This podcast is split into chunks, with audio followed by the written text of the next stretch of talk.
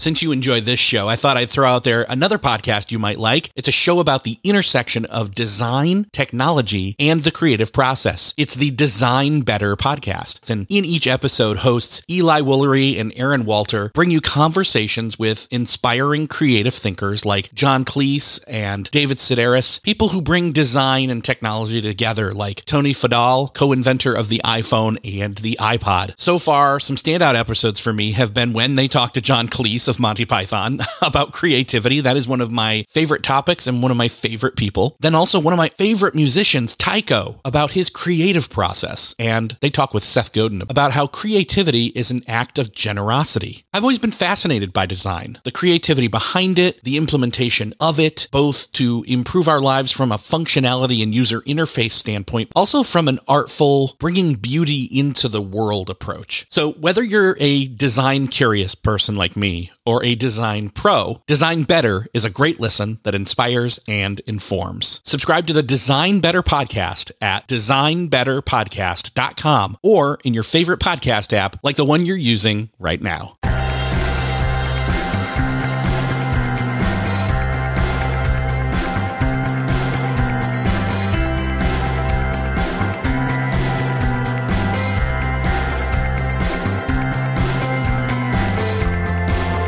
Hello, and welcome back to another episode of Beyond the To Do List. I'm your host, Erik Fisher, and this is the show where we talk to the people behind the productivity. This week, I'm talking with fellow podcaster as well as author Gretchen Rubin. This conversation is all about handling expectations, the expectations we have of ourselves, as well as the expectations that others have of us. Not to mention how digging deep into the knowing of ourselves through that framework will help us develop proper habits and, in the end, ultimately have happiness. This episode is a great companion piece to some of the other recent episodes that I've done, specifically the Jon Acuff episode when it comes to finishing the work that you've started, as well as the Ian Cron episode all about the Enneagram. This episode kind of forms a triumvirate with those other two and really rounds them out, I think you'll find.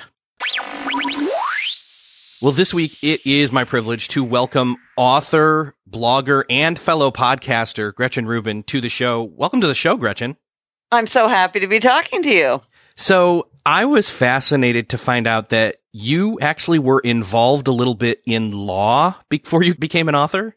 I really had a great run as a lawyer. So, uh, I went to Yale Law School and I was editor in chief of the the big law journal there, the Yale Law Journal, and um, and then I went on to clerk for Sandra Day O'Connor on the Supreme Court.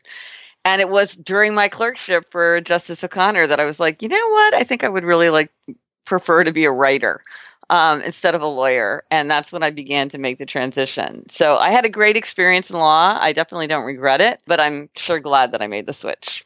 So the switch to authorship even then people you were writing things like what people don't know is is that your recent books like that people are familiar with the happiness project happy at home uh, better than before and the new book the four tendencies are all more recent books but you you have books that predate that Yes. No, it's funny. It's one of those things like I worked 10 years to be an overnight sensation. yes. Um, a lot of people just assume like, oh, you had a big hit with your first book. I'm like, no, that was my fourth book. And I love the books that I wrote before, you know, and, and really they, they're all about human nature. To me, they feel very connected, but I think to the outside world, they seem less connected.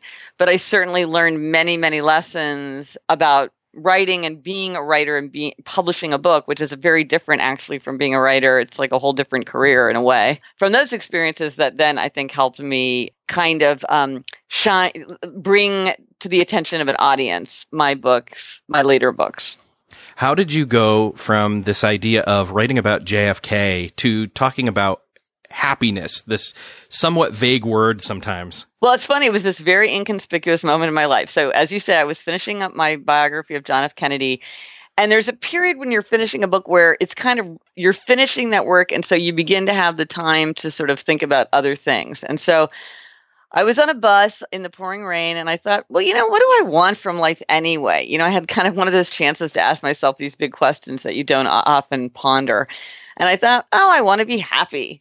And I realized I didn't spend any time thinking about whether I was happier, uh, whether I was even happy, or how I could be happier. And so I thought, well, I should have a happiness project. And that was the phrase that I used in that first thought. And I and I often become kind of obsessed with certain subjects. This is something that happens to me all the time. So I got obsessed with happiness. I ran out to the library the next day, got this giant stack of books about happiness, you know, ancient philosophy, current research, pop culture, everything I could get my hands on, and started researching. And at first it was just going to be for me because I was like, I should have a happiness project. But then it was so rich and so deep and so kind of vast that after a certain point of just doing my own research, I thought, wow, maybe this would be a good topic for my next book. And then I decided, okay, this is really big enough to be a whole book. During the course of that book, you, in other words, had to define what happiness means to you because I think it defi- it it has a different definition for many people. One of the themes we'll be touching on all throughout this conversation, I think, is the fact that we are all different and it's about learning what's best for you personally. A hundred percent. And I'm so glad that you like honed in on that as the key idea because that's really something that I've learned. And with every passing year, I feel like is more and more true that there's no one best way. There's no one right way. There's no way you should be able to do it. It's like, well, whatever works for you. People are different. In some ways, we're very much the same, but our differences are very important. My happiness project looked one way because these are my interests, my values, my temperament. Your happiness project would be very different because you have a whole different set of interests, values, temperament. Now, I think people can learn from each other. I think a lot of people sort of read my happiness project and they're like, cool, I'm going to do my happiness project and figure out what it would be for me. So they kind of used my framework or my structure or my approach. But then the way they filled in, you, you know, the project of the month would be very different. Because you're right. It's funny how often people think, like, well, what's the best way? It's like, that doesn't that's not a meaningful question. What's the best way for you? Mm, yes that's the meaningful question. Yes, exactly. Like that's one of the things that we often hit on and why I have such a, a broad collection of different guests on this show is because there's so many different perspectives. I mean, yes. even just in the productivity realm, like one person will say, no, check your email first thing in the morning. That's what works for me. Another will say, no, have me time first and then work yes. out and then, and then check your email only when you get to your office, whatever shape that takes. No, I felt guilty for years because I'm one of the people, like you say, who check my email first thing, and I and I and I was like, I shouldn't. And I'm also really a morning person, so it's very true for me that if I have something like a challenging intellectual task, I try to do it as early as possible. And every all the experts say, like, don't do your email. That's like low value work. Do that later. And I'm like, I finally realized I just can't settle down and concentrate when I'm like, what's in my email or like what's happening on Twitter. You know, I just have to like make the rounds and clear that out, and then I can focus which is fine. That's what works best for me. It's not like, but why would I beat myself up for not doing it some other way? Just because some experts like, well, this is the way you should do it. I'm like, eh, it doesn't work for me. Yeah, totally. I'm the same way as you. I like to kind of make sure there's no fires, small or yes! large, first. Yes, yes.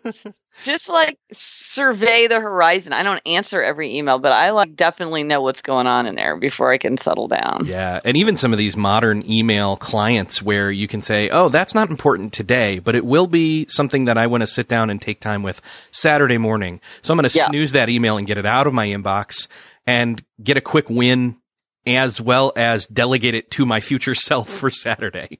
Well, that's very advanced. I don't do that, but that's cool. that's cool. Yeah. I know we're saying there's not one right approach, but is there one maybe secret secret or yeah. are, are there multiple approaches for us to then figure out what our happiness is? Well, if you were going to try to be as universal as possible, if you were going to say, what is the secret to happiness? One is what we've been talking about, which is self knowledge. And that it's only by knowing yourself that you can build a life based on your own interests, your own values, your own temperament. And so you could say that the secrets to happiness is self knowledge and kind of recognizing what's true about yourself, self reflection. The other way you could answer that, if you were like, well, what is sort of like something in a different ilk? You know, if you were going to use a different perspective to approach the question, probably the best answer would be relationships. And ancient philosophers and contemporary scientists agree that relationships are a key and maybe the key to happiness. And if you look at the people who are the happiest, they're the ones that have the most kind of vital relationships. We need to be able to confide. We need to feel like we belong. We need to have intimate, enduring relationships. We need to be able to get support. And just as important for happiness, we need to be able to give support. And so if you're thinking about, you know, sort of with my happiness project, I was like, well, how would I use my time, my energy, my money to get the most happiness bang for my buck? Like, what can I do? What's the low hanging fruit? What's the thing? What are the things I can do every day that would just lift my happiness?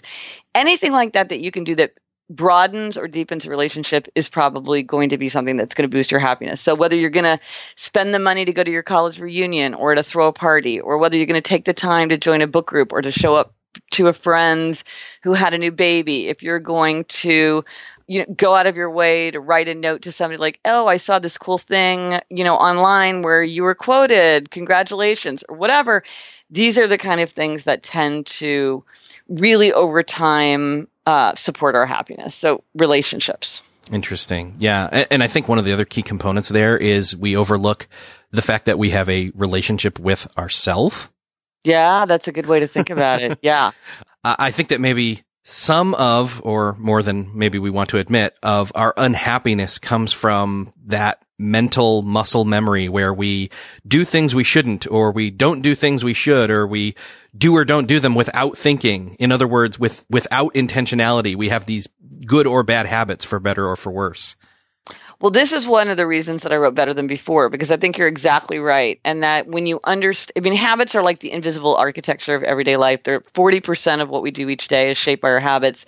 And so, as you say, if you're just mindlessly going through it, you could easily be picking up bad habits or overlooking the opportunity to have a better habit, or you just are you're just going through the motions without realizing, hey, if I took some time and thought about how can I shape my habits in a way that's going to get me to have the life that I want, how can I become the master of that um, that process? And I think it's really true that when you you step back and you think, well, how could I change things in order to get myself where I want to go? I think for most people, there's a lot there that they can do without tremendous amount of effort, you know, because I'm all about like, what's the concrete, easy thing you can do tomorrow? There's a lot you can do. Um, because you're right. If you don't think about it, it can overtake you in a way. And you just, you're, you're sort of a pawn of yourself it can be hard work to form a habit, but once in place, it's pretty common sense that what follows is we would be happier when we have the right habits in place. Absolutely. And the thing that once something's a habit, then you don't have to use willpower and you don't have to use self control. Just the way we don't decide, like, oh, you know, nobody's saying to themselves, like, well, should I brush my teeth this morning? Because I've been so good. I brushed my teeth for the last three days in a row. I think I deserve a day off. oh, you know what? Starting tomorrow, starting October 1st, I'm going to brush my teeth every day. So it doesn't matter if I don't brush my teeth for September. You know, given the hard day I had at work yesterday, I don't think I should have to brush my teeth. I mean, no, you just like, you just brush your teeth. You don't think about it. You don't debate it. You don't get into all these mind games.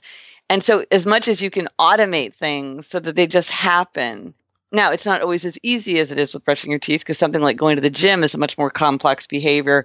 So, that's one of the things I look at in Better Than Before. Like, how do you kind of cement into place things where there are challenges or hurdles that you have to overcome in the way that it's set up or or in the way that it engages with your mind. You know like different people have different ways of thinking about things or approaching things and you have to take that into consideration as you're setting up the habit. Yeah definitely. And you were just now play acting through some of those loopholes that you oh yeah oh my gosh of the whole book my favorite chapter to write was um, the strategy of loophole spotting because people's loopholes, like the excuses that we give to let ourselves off the hook for our good habits, they're so imaginative and hilarious. I would just chuckle to myself like an idiot behind my laptop as I was like reviewing these loopholes. I had to like I think I had hundreds and I had to, you know, cut it down to like the best 6 in every cuz there's cat 10 categories of loopholes. So, um it was becoming a giant list. But oh my gosh, they're so we're we're so such good advocates for ourselves for why we should be let off the hook. It is hilarious. Yeah, and well, and the those of us who have mastered loopholes, we you know do it in like a combination punch of oh. I'll do this one and then that one and then this other one.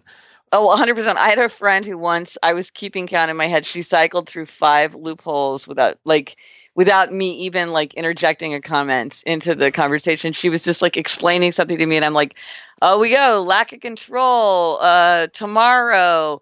Fake self actualization. I mean, it was just like she just went through them all, you know, in a perfectly conversational way. If you, do, you know, it, yeah. So you're right. We can really use them everybody has a favorite. My favorite is false choice. Um, that's when I'm like, oh, I'm so busy writing, I don't have time to go to the gym. Or uh, with all the work that I've been doing, I couldn't possibly, you know, make a dentist appointment. It's like, mm, you really don't have time to make a dentist appointment. I think you could. You know, that's a false choice. Yeah, my, mine is very much the tomorrow.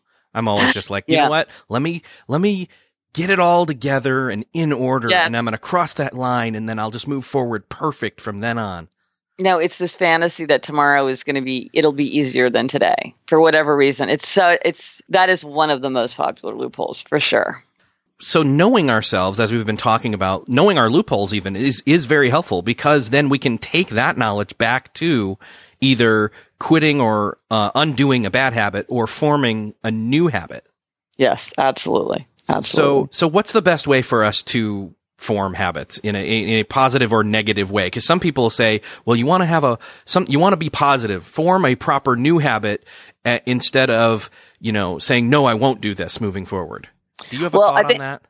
I think that you, I think it comes back to your earlier point, which is it's all about knowing yourself. And I think for some people, it is really important to say yes to yourself. Like my sister, you mentioned, and I have a podcast, Happier with Gretchen Rubin, and my sister is somebody who always wants things to be in the positive. So she has to think about it in terms of like the positive.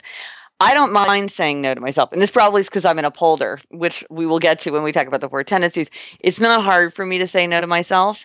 Um, so for me, it doesn't really matter. But if you know something about yourself, which is that it always needs to be as a positive, then you want to frame it. And and one of the things that's become really interesting to me, something I didn't expect as I was doing all this research, is that vocabulary, metaphor, really matter to people. It really matters that you if if it's important to you that things be in the positive, you really want to think about it in the positive. Like you're not going to quit sugar, you're going to eat more healthfully. To me, I like the idea of quitting sugar. That sounds kind of like exciting and bold and, you know, hardcore. It's, I like that. it's that. like oh, a dare. Like, almost. Yeah, I like quitting sugar and I like I like the certainty of it. But for some people that has negative overtones, it almost sounds like addiction or it sounds too negative or too confining. So but eating healthfully to them seems like sort of life enhancing and exciting and interesting. I'm gonna try new recipes. I'm gonna go to a farmer's market. I'm like, eh, I don't cook, I don't go to a farmer's market, I'm quitting sugar. But it matters because how much these things appeal to you. For instance, like piano. Let's a lot of adults want to reconnect with their love of music, which they might have spent a lot of time on when they were younger, but for whatever reason has kind of faded out of their life. Do you want to play piano or are you okay practicing piano? Because it's like it's a little bit different. Are you playing piano or pra- I'm going to go play the piano for a half an hour that person might not want to go practice piano you know? And so it's like think about the words or like a, a, metaphor that for many people resonates deeply is the journey. To me that metaphor does not resonate. I don't maybe because i don't really like to travel that much but for whatever reason that is not a metaphor that has power for me. Clearly it's a metaphor that has tremendous power for others.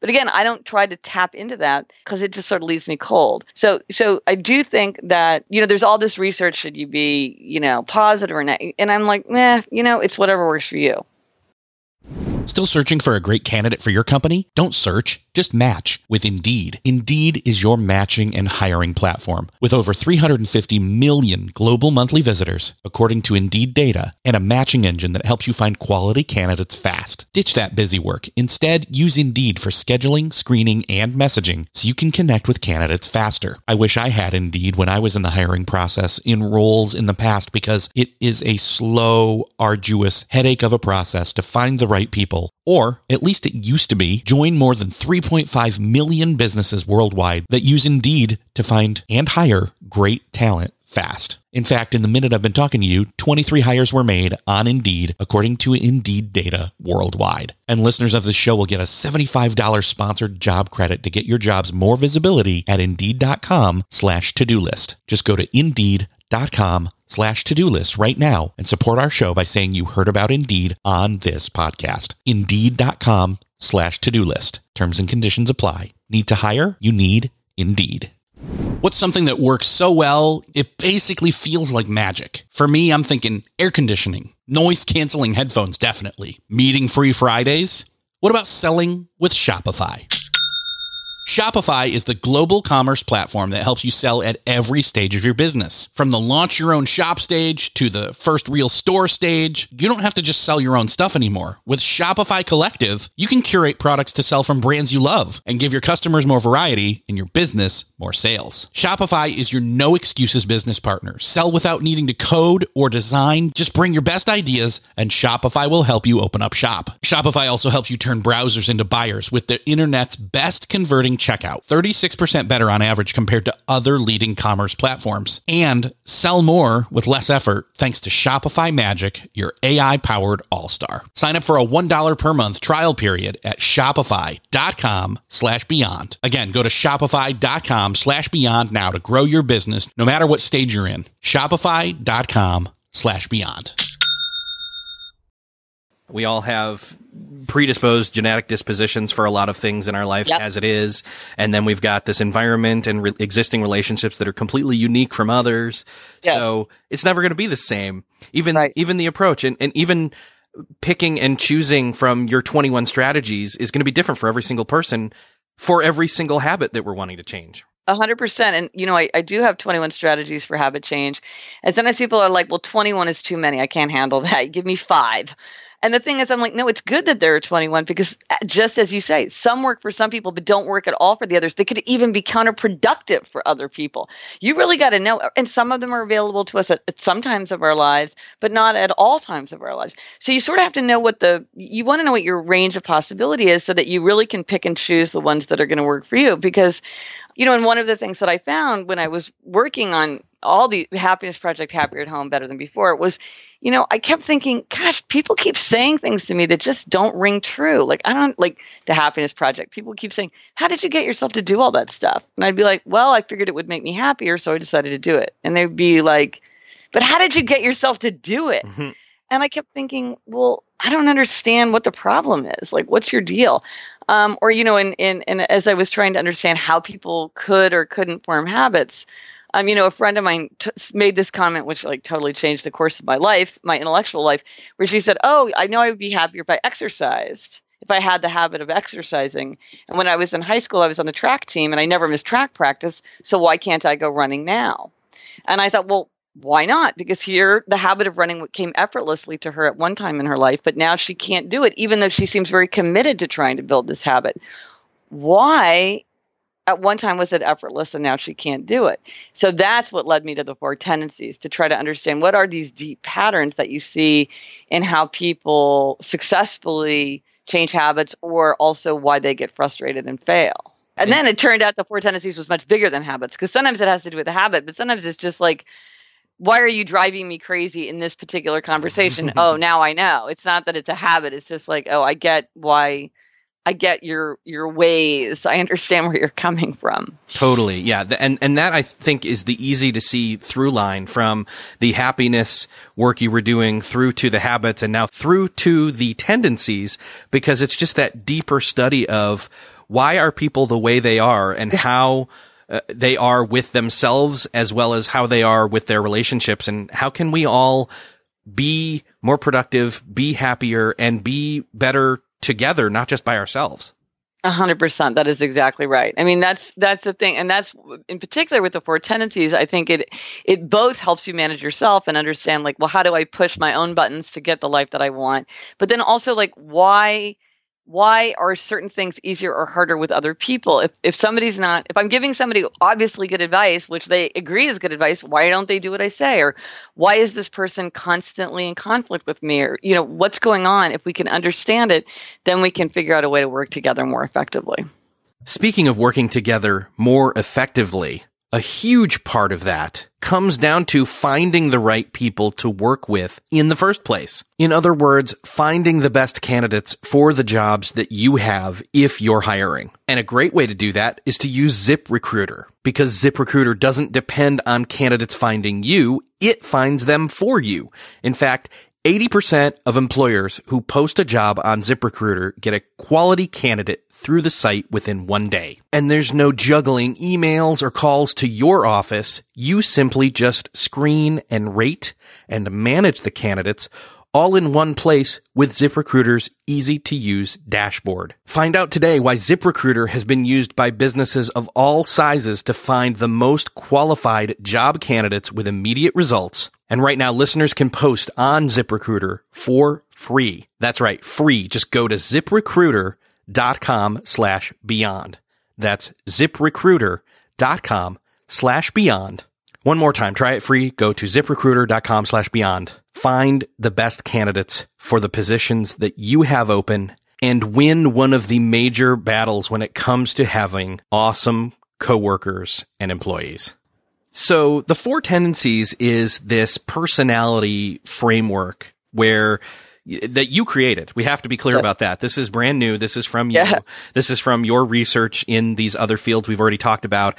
And it's, it's basically all about working better with others, understanding our own, uh, tendencies, our own kind of natural motivations. And as I was reading this, I kept thinking to myself, that's a little bit like what the Enneagram is, which I had Ian Cron on the show a couple, uh, episodes ago to talk about this. What's your opinion on the Enneagram? Well, I love personality frameworks, and I think that they they are really useful to help shed a spotlight on kind of hidden aspects of our of our nature. And so I I love them all. I love the Enneagram. I love I love a million of the Big Five. I I love a lot of them. I think that one of the strengths of my my framework, the four tendencies, is my framework is very very narrow. So the enneagram is trying to pers- is trying to describe your whole personality. It's trying to paint a picture of the kind of person that you are. And when I look at something like that, I think first of all, it seems kind of overwhelming, and second of all, I'm like, well, I'm kind of this and I'm kind of that. I feel like more of a mixture. I don't I don't feel like people are striding around in these nine archetypes the way the framework suggests as much as it does. I don't I don't feel like people are packaged together in these whole, in these coherent groups so much. The thing about the four tendencies is the four tendencies is about one extremely narrow aspect of your personality. How do you respond to expectations? Now we all respond to outer expectations, which is like a work deadline, and inner expectations, which is like a New Year's resolution. And sometimes certain kinds of people will um, respond well to an expectation, outer or inner, and some will resist an outer or inner expectations. And that what that's what makes people fall into my four categories: upholders, questioners, obligers, and rebels. But in my framework, it explains. I don't seek to explain anything else about you. So, like, I'm an upholder, and you could line up 50 upholders, and we would all be very different from each other depending on how considerate of other people's feelings we were, how ambitious we were, how intellectual we were, how curious we were, how introverted or extroverted we were, how neurotic we were, how adventurous we were, how controlling we were. All these things. We could be all mixed up in all different kinds of um, ways. But if you said, How do you respond to expectations? The upholders would all respond the same way. And this is a narrow thing, but it ends up being very significant. It comes up a lot in the way that you manage yourself and in the way you engage with other people. But I'm not trying to tell you much more about yourself. Um, and sometimes people want to do that. They're like, all rebels are like XYZ. And I'm like, mm no, because I've seen rebels who are you're saying rebels are all kind of selfish and inconsiderate, but I know many highly idealistic, extremely considerate rebels. I mean, extremely considerate rebels. They're still rebels because they fall into the rebel tendency, but it doesn't tell you anything else about what you might expect from their personality. So that's what I think my framework is good because it's. I think it allows for the way people are kind of more unpredictable than some frameworks would um, predict this is one of those things I couldn't help but when I was looking at the four tendencies, I couldn't help but think about that, uh, productivity. I'm not sure where it comes from specifically. I know that it's in the, uh, seven habits of successful people. Uh, it's the urgent and important, urgent, yeah. and you know yeah. that that whole thing. Yes. It's whether it's yes or no yeah. on urgent and important, and that's yes. what you were doing here, where it was either meeting or resisting inner or outer expectations. And how this is this is great.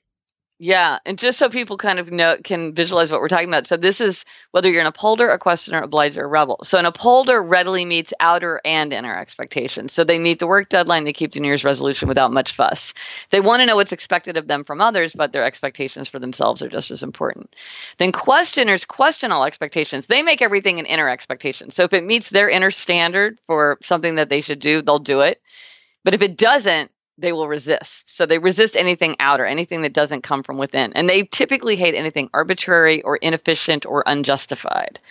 Uh, then there are obligers, and that's my friend on the track team. So obligers readily meet outer expectations, but they struggle to meet inner expectations. So when my friend had a team and a coach waiting for her, she had no trouble showing up. But when she was just trying to go running on her own, she struggled. And then finally, rebels. Rebels resist all expectations, outer and inner alike. They want to do what they want to do in their own way, in their own time, and typically they don't even tell themselves what to do.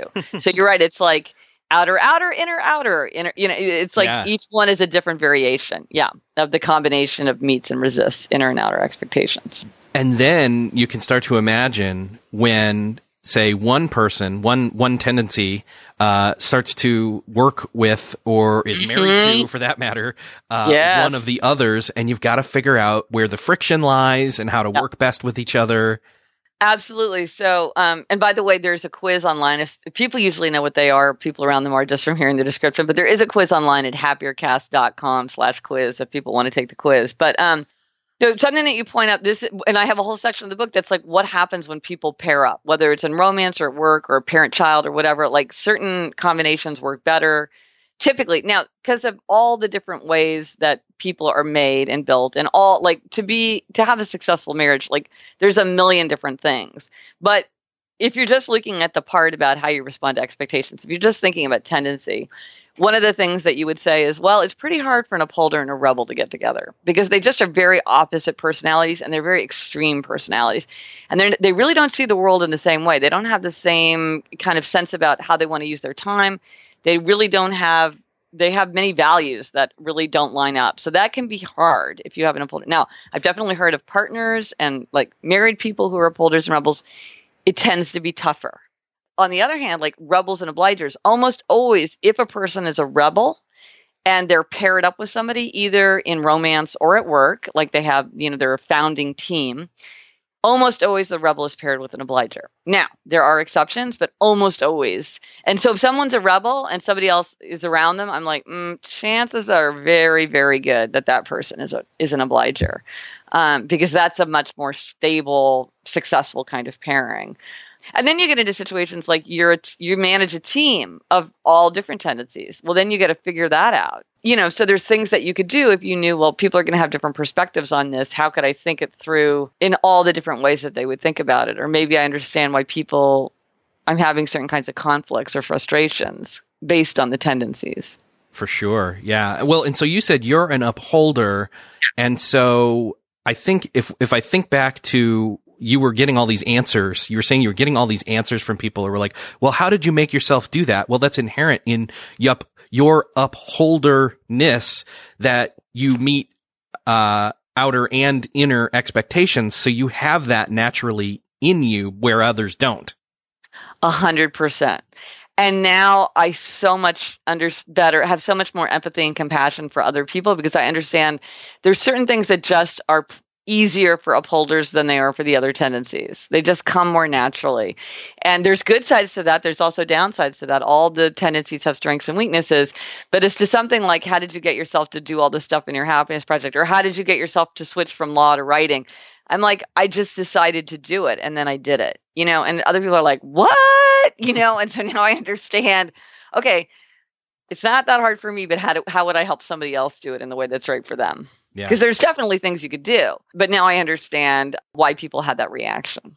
So the people that listen to the show, I know, are very much in the vein of I struggle with getting myself to do the things that I want mm-hmm. to do or should yep. do. So how do you suggest they start once they recognize that in themselves and maybe they know which tendency they are? How do they progress from there? So very typically when a person has ideas like I can't get myself to do the things I want to do for me. I can always make time for other people, but I can't make time for myself. I keep promising myself something and not following through. Something so important to me, I don't understand why it's not reflected in my life.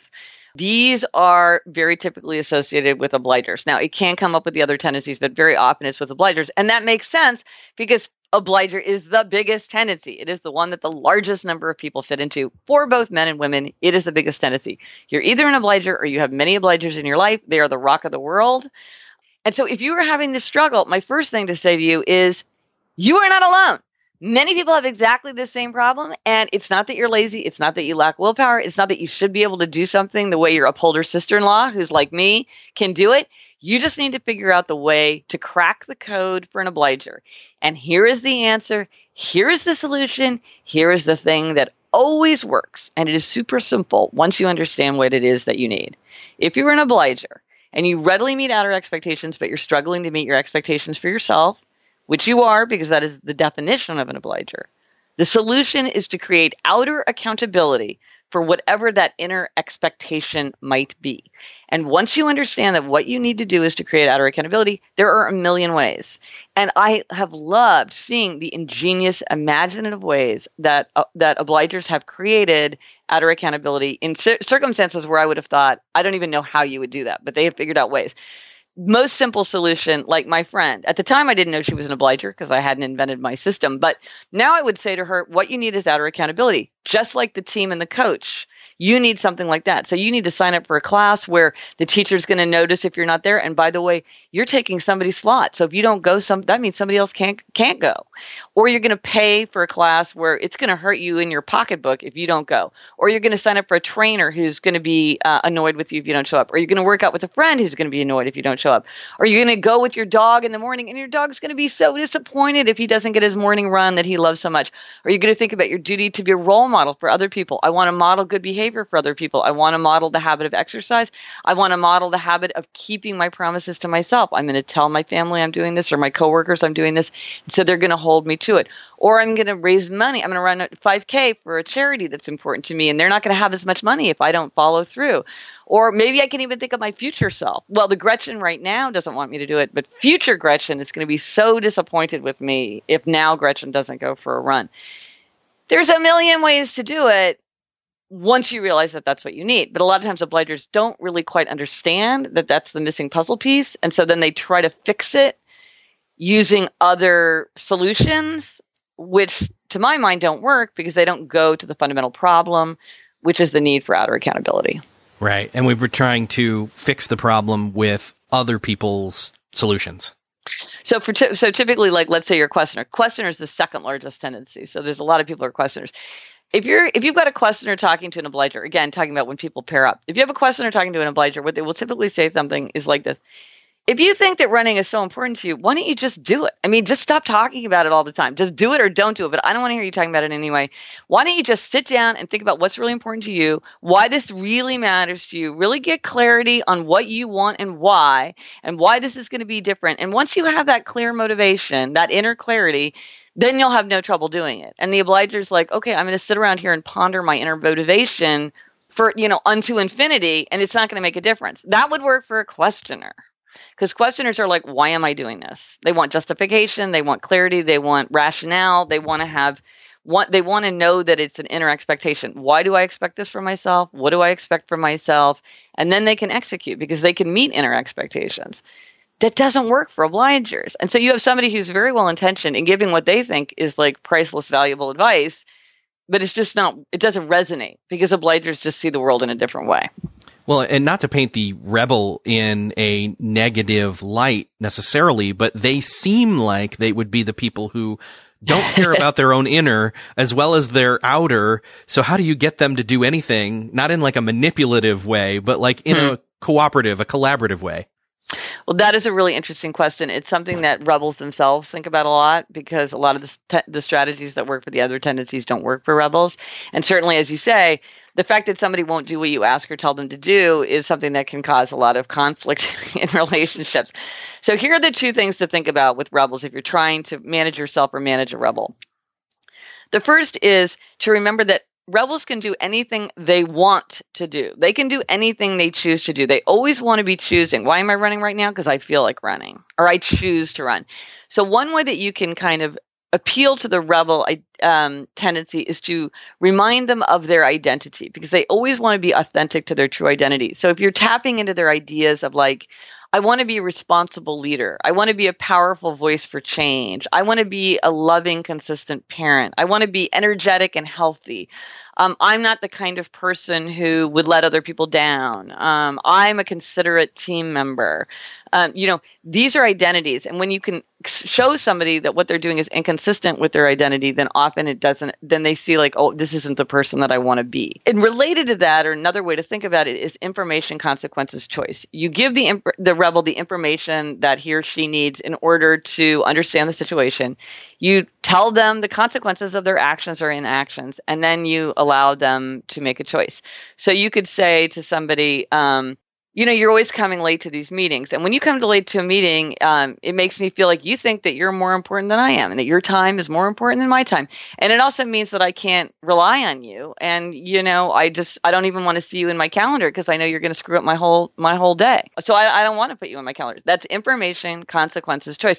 I'm not going to say like, so you have to start coming on time because if I say you have to start coming on time, then the rebel's like, you can't make me. I don't have to do yes. anything. You're not the boss of me. But if I'm just like, this is the situation or you know you you could use it in a in a way where it's more like you know if you come to the staff meetings you get to have input onto like who get who does what who what who works on what project if you don't come then everybody who's at the meeting is going to take the most interesting projects for themselves you're going to be left with the dregs so the meeting's on Wednesdays at 10 a.m. So, you know, up to you, man. And then it's like, okay, do I want to come and like get to pick a cool project or I don't want, do I want everybody else to pick a, cool project and I get the bad project? No, I want to come to the meeting because that's what I want. That's what works for me.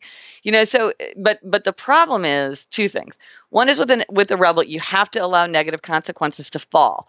You have to, you cannot protect them, you cannot rescue them from any kind of negative consequences. This is can be very painful to witness, and also if you're partnered with somebody, like you're married to them, sometimes those negative consequences could fall on you too. And so that's something that you have to really think about. Yeah. And the other thing to think about is like you may be the problem you think the rebel's the problem. You're actually the one who's getting in the rebel way because every time you nag them or remind them or like give them a helpful list of priorities or like post a note on the refrigerator about everything that has to get done today, you ignite in the rebel the spirit of resistance. You make them want to say, You're not the boss of me. You can't tell me what to do. So, and I've heard like hilariously, I've heard from several rebel teenagers about the same specific anecdote. It's so funny. It's that they were making their bed and then somebody in their household is like, don't forget to make your bed. And then they're like, they stop and refuse to finish. Or even one kid said he actually unmade his bed. Oh, it's, it's like, I'll make my bed because I want to make my bed. I'm not going to make my bed because you tell me to. Yeah. You know, so these reminders can actually hurt rebels. So you got to remember that some, with rebels, sometimes you just say nothing. If it's something that they already know, you don't want to keep telling them or suggesting that they do something because then they will resist. So if we were standing in an old time classroom and I had like one of those overhead projectors with the transparencies and the markers yes. and things, if we were to take the four tendencies and then put that slide over or that transparency over what we were talking about earlier with the habits, things suddenly start to become a lot clearer. Right. Yes. So you can see why something like the strategy of accountability, which is really one of the most commonly discussed and widely understood um, strategies of habit change, you would see that it's absolutely essential. It's like top, top, top, top, top of the list for for obligers. Might be actually counterproductive for for um, rebels, and might not be necessary for upholders and questioners. I mean, maybe they would benefit from it, but maybe not. And if you're trying to create like a device, a medical device, and you're like, oh, we're going to provide accountability to everyone, maybe you don't have to provide accountability for everyone because that's expensive. Maybe you just need to provide it for a certain number of people. It's a lot of people because mm. obliger is a big tendency. But then also something like monitoring. Monitoring is something that questioners tend to love because they love data, they love information, they like to customize things. So monitoring, it's like they love to track their steps or their hours or their budget. Like they like that information, they like to hack themselves. That really appeals to them. And but a rebel wouldn't like that. They're like, I don't want to write down everything. Like, oh my gosh, like the minute you tell me I have to do that, I'm not going to do it. Unless you're a rebel who like finds it fun. Some rebels are like, there's always a rebel who's like, oh, I think that's fun. It's like, if you find it fun as a rebel, you're going to choose to do it. But are you going to drop it whenever you lose interest in it? Absolutely. And rebels will often do something incredibly consistently and then just give it up because they're like, yeah, I've had my fun with that. Now some some strategies of habit change work with just with with everybody because they're just not related to the tendencies like the strategies of convenience and inconvenience. These are super powerful strategies for habit change. If you want yourself to do something make it more convenient. If you want to make yourself not do something make it less convenient. If you don't want to eat ice cream don't buy ice cream don't have it in the house. You're going to have to drive to the ice cream store to get it. I promise you you're going to be eating less ice cream at midnight. If you're going to have to drive to the all night grocery store than you are if you've got it in the freezer you know, so those some strategies work no matter what your tendency is, but some are extreme. And, and the strategy of clarity, for instance, strategy of clarity, extremely important both for questioners and for rebels. Get that clarity. Well, it's it's it's really important for everybody because we all need to know what we expect from ourselves. But it seems to have the m- most kind of motive power with a, with questioners and rebels. Yeah, that's what I was going to say. Is uh, even though the four tendencies, this model that you've created, this framework is super specific and only deals with meeting or resisting inner or outer expectations, you can't underplay the importance and the weight that expectations have on ourselves. That is very true. And this weight of, of expectation is something that really needs to be thought of all the time because people have very different conceptions of it in ways that can be invisible. Um, so, for instance, like one of the scenarios I think is hilarious is, and I love asking people this about the office coffee mug. If you you know you're in an office that's got coffee mugs, what do you do with your mug after you've used it? Now some people are like, well, of course every person in the world knows that it's the duty of any moral human being to wash and dry their own mug and put it back in the cabinet. So they feel like that's a very clear out expectation that everybody feels equally responsible to. And if you don't do it, it's because you're just like a selfish jerk. Well, that's not the way everybody sees it they don't see that expectation the same way. They might they might really interpret it very differently. And so how do you feel about the fact that there's a sink full of dirty dishes in the kitchen? One person wouldn't think about it at all. Another person would be outraged. Another person would say like oh my gosh i'm so busy but here i have to stand here and do everybody else's dishes because i work with a bunch of slobs. It's this weight it's like everybody's perceiving it differently. I had this as an upholder so i work with an obliger. And it became clear to me through very kind of indirect boring reasons that I was sent, I send everybody emails over the weekends. Um, and I'm like, as an upholder, I'm like, answer them or not. Like, I want to get it off my plate. If you don't want to answer over the weekend because you don't want to work outside the work week, that's totally cool. Just answer me whenever you want. Like, I don't care. But the obliger felt like, well, I was expecting her to do work over the weekend and she resented that, which is fair enough. Literally, it had never crossed my mind that any, I didn't, it wasn't even like I thought is this okay? Yes, this is okay. It's like it had literally never crossed my mind that I should not do that. And then when I found out this person is resenting it, this person is experiencing it as an outer expectation that I'm imp- imposing on her that has to be met. Well, then I learned how to use delay delivery and Outlook because I don't really care. But it was important to her, but I didn't know it. But knowing the tendencies made me very much aware of like the fact that it's easier for me to ignore outer expectations because I have my inner expectations as an upholder. For an obliger, that's trickier. And so I'm now thinking about the way that I res- I'm I'm out in the world in a very different way, and hopefully being less like clueless and um, unthinkingly rude than I was before. Yeah, yeah, well, yeah. And, and, in, regardless of which of these four tendencies we have, like you said earlier, there can be rebels who can be completely considerate. Um, yes. I've been on the opposite end of that email scenario you you were just talking about with with a boss of mine, where they were sending out messages and messages and things all weekend, and I mistakenly didn't think to not check my email. So that was kind of my approach was, oh, I know now through learning about them that they don't expect an answer. Mm-hmm. They're just doing their thing, but mm-hmm. it's on mm-hmm. me now to say, you know what? Then I'm going to eliminate my feeling to expect of myself to respond to those emails but see, and then it gets very complicated because it's like, whose responsibility is it? Right. I would say it'd be better to use delay delivery because then you, I don't put you in the position because you might be like, oh, I can't resist. I feel like this outer weight. It like makes me crazy. I got to answer my boss. It like it can't. But part of it is like once you know that it's an issue, you can have a conversation. You can say to your boss like, hey, I've just been thinking about this thing about work work management over the weekends. Let's talk this through. And then you can have like a very peaceful conversation about it. And maybe he's like, you know what?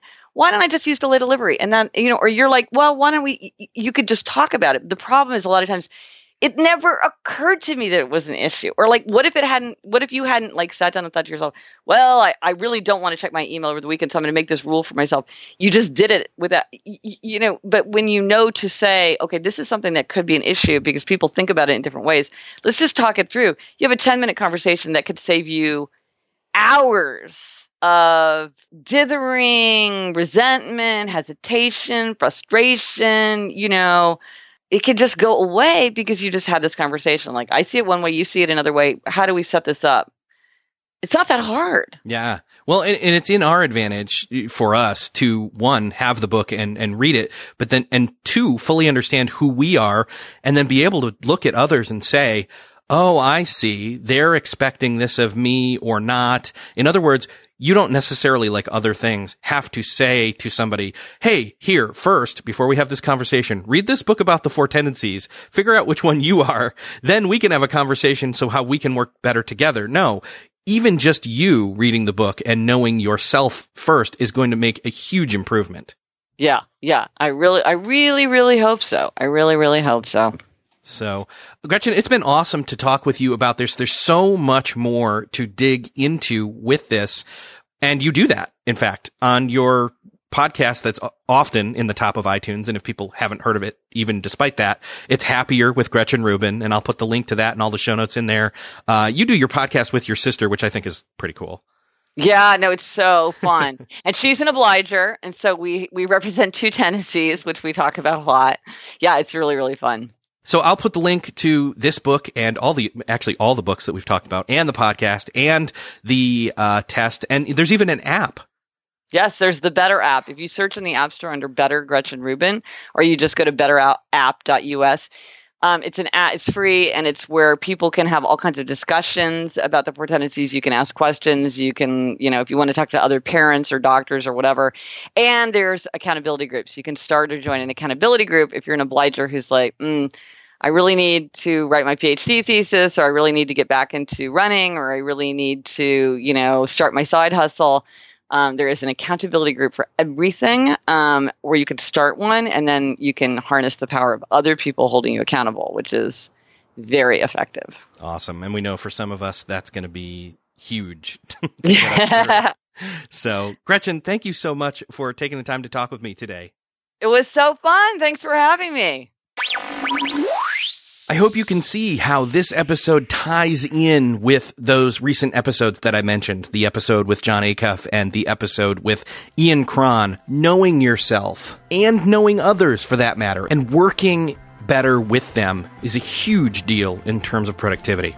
If you haven't listened to those episodes, I have linked them up in the show notes for this episode, which you can find at beyondthetodolist.com slash 190. Thanks again for listening to this episode of Beyond the To Do List. Don't forget, you can grab your free trial for FormStack and get 25% off your first three months. Head on over to formstack.com slash beyond to grab that deal. And if you found this episode helpful, I would love it if you would think of that one person that you know needs to hear it and send it along after you've gone over to the show notes at beyondthetodolist.com slash 190. Thanks for sharing. Thanks for listening. And I'll see you next episode.